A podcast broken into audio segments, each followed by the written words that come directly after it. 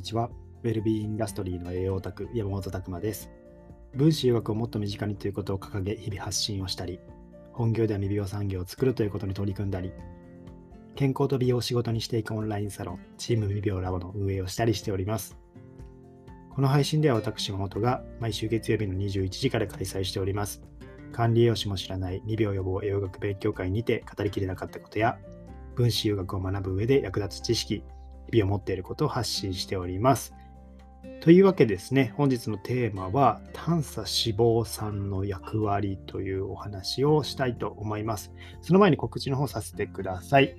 えー、来週ですね、10月12日火曜日の21時からニビオラボ勉強会というのを開催いたします。まあ、こちらはですね、毎回恒例の、えー、オンラインサロンの中で月2回開催している、まあ、イベントになってくるんですけども、前半の方ではですね、無料の勉強会では語りきれないような文集学のちょっとマニアックなお話というところで僕の方からさせていただきます。まあ、今回のお話は、えー、活性酸素についてお話しようかなと思っておりまして、えー、まあ、この以前ですね、活性酸素っていうのは、えー、やったことあるんですけども、そこでちょっと重要なところとか難しい内容も多いので、もう一回こう基礎を抑えるっていう上で、活性酸素ってものですね。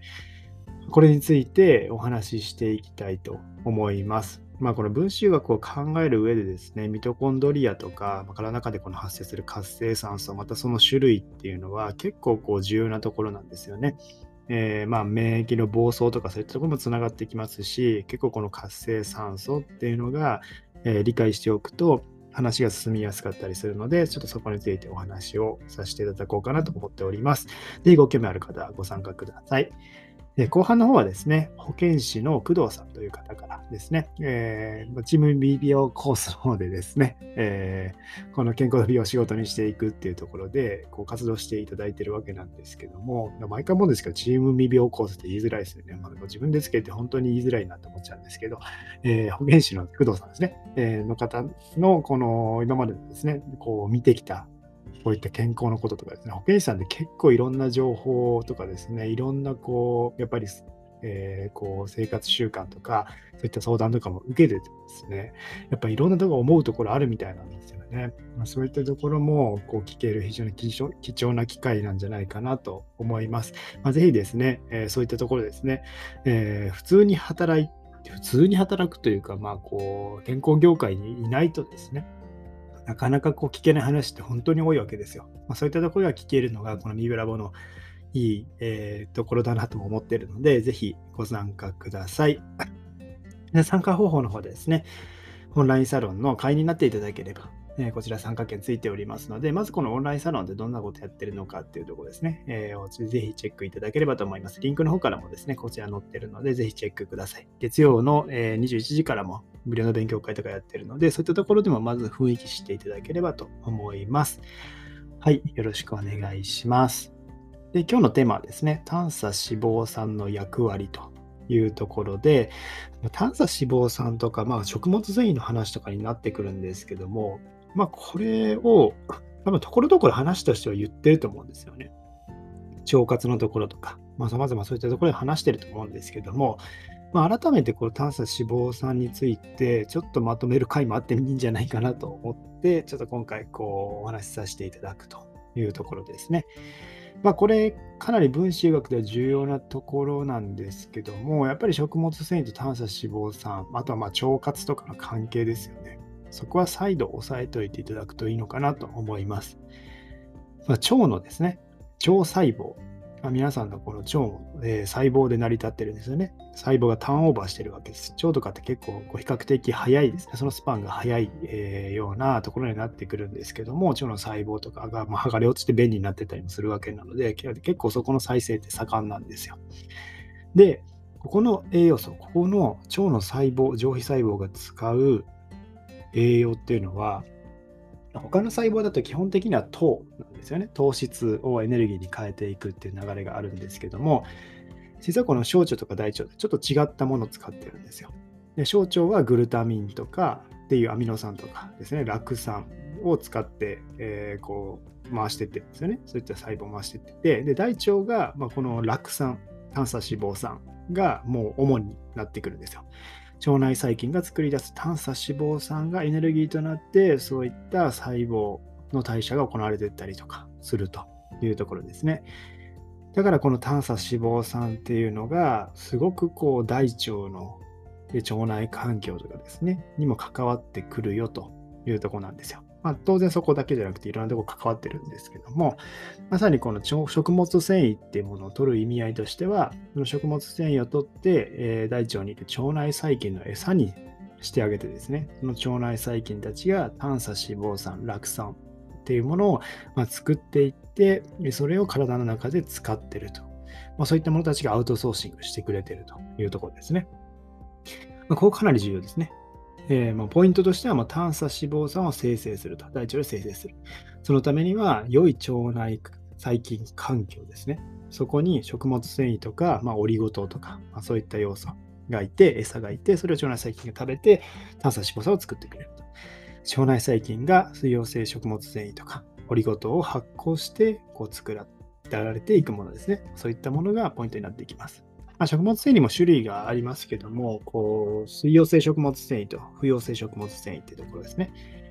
で水溶性食物繊維は水に溶けると粘度を増したりとか、胃のとどまる時間が長く消化吸収スピードをこうと緩やかにしてあげたりとかですね。あと脂肪や糖の吸収を穏やかにするとか、まあ、こういうのはよく言いますよね。血糖値の急上昇を避けるとか。あと腸内の善玉菌を増やして腸内環境を整えるとか、まあ、水溶性食物にもこう意味があるんですよね。不溶性っていうのは水分を吸着して数倍に膨れるってところですね。で、どちらかというと便の傘を増すとか、そっちの方のが強い目かなと思います。あと腸の前動運動ってところで、えー、便秘とか痔の予防に効果がある。ただ、不溶性食物繊維って、ある人の便秘のそういった状態によっては逆に便秘がひどくなったりするらしいので、まあ、便秘の人は水溶性食物繊維を主に意識するっていう方が重要なのかなというところはあったりしますね。有害物質を体外で排出排泄して大腸がん予防とか、そういうところでも不溶性食物繊維が言われているわけです。え、水溶性の主な食事としては、まあ、こんにゃくとか海藻とかキノコ、えー、まあ、果物、野菜、まあ、そういうところですね。で、不溶性食物繊維ってところは、まあ、穀物、豆、キノコ、芋、まあ、似たようなものですけども、あとはなんか、ココアとかも書いてありますね。えー、まあ、この甘いもの入りすぎてないココアとかね、ピュアココアとかも、そういったのもいいのかもしれないですね。あと、エビカニの殻とかですね。えー、これはアスタキサンチンとかのことなのかななんかサプリって書いてあるんですけど、ちょっと、えー、そういうところもあるみたいですよ。はい。で、あとですね、まあ、このオリゴ糖ですね。オリゴ糖も、この、えー、腸内細菌の餌にはなるんですよね。で、えー、食物繊維が分解されていくと、難消化性多糖類っていうのになっていくんですよね。で、水溶性食物繊維っていうのは分解されててオリゴ糖となるっていう、まあ、そういった経路もあるので、そのオリゴ糖っていうのはですね、すごくビフィズス菌がこう発酵に使ったりするんですよね。ビフィズス菌が結構相対的に増えていったりするので、やっぱりオリゴ糖っていうのも一つ面白いものですね。ビフィズス菌とかのそういった善玉菌の腸内環境を増やしてあげるっていうところでも、まあ、結構こういったオリゴ糖っていうのも重要かなと。糖にならない、えー、糖ですよね。もうオリゴ糖、食物繊維系の、えー、働きができるというところですね。そういったところ面白いかなと思います。あとはですね、短鎖脂肪酸自体ですけども、さっきから、えー、酪酸、酪酸って言ってるんですけども、まあ、短鎖脂肪酸っていうのは、ショートチェーンファティエシッドですね。ち ょ合ってるかわかんないけど、えっと、SCFA って短鎖脂肪酸ですね。ショートチェーン。まあ、ショートチェーンなんで短鎖ですよね。ファティエシッド、えっと、脂肪酸ってところで、この脂肪酸の一部で炭素数6以下のものですね。えー、まあ、鎖の長さが短いんですよ。だいたい調査脂肪酸とかって炭素数が18とか、まあ、20とか、まあ、そういったものも、えー、あったり、まあ、14ぐらいからあったかな。12個ぐらいから調査脂肪酸だと思うんですけども、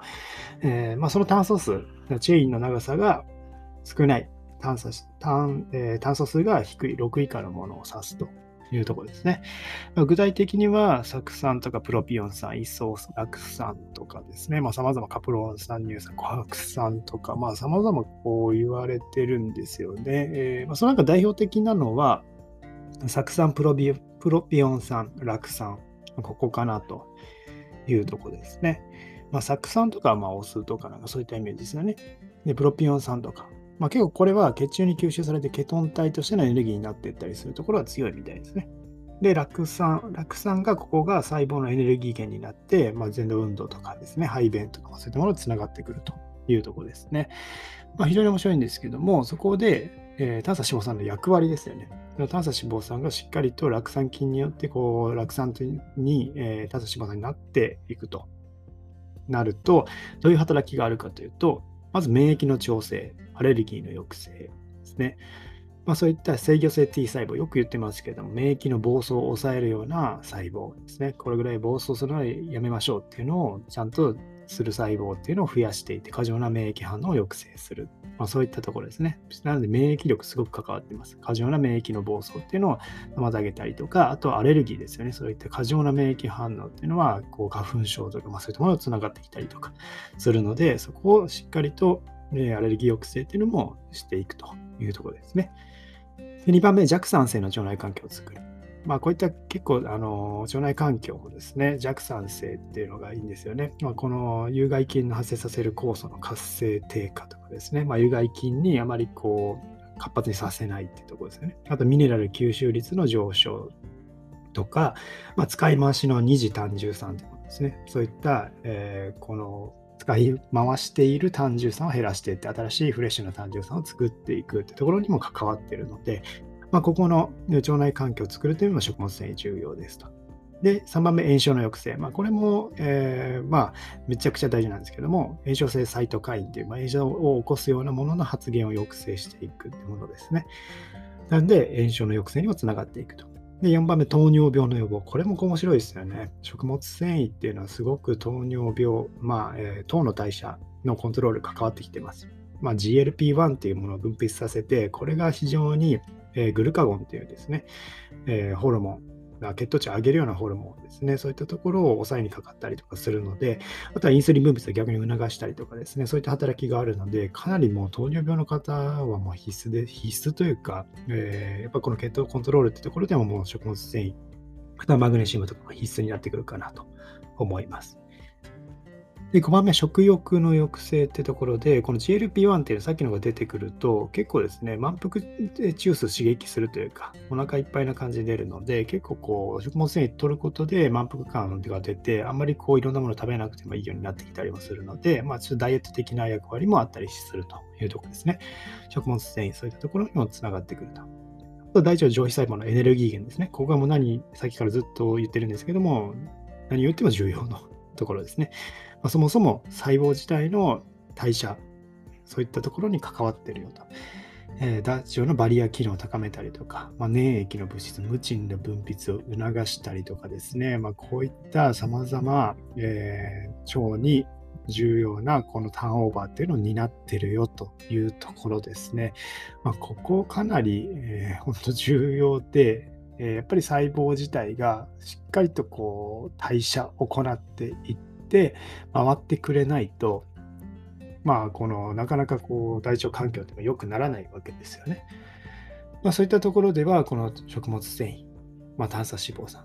まあえーまあ、そういった菌ですね、腸内細菌層とかも重要になってくるなというところですね。であと、炭素脂肪酸はベータ酸化されやすくて ATP をこう生産するというところもつながってきますし、えー、なのでエネルギー源ですよね。まあ、そういったエネルギー源にもなっておりますと。いうところにもなったり、あとリーキーガットの方の修復予防とかもそういった話もあったりとか、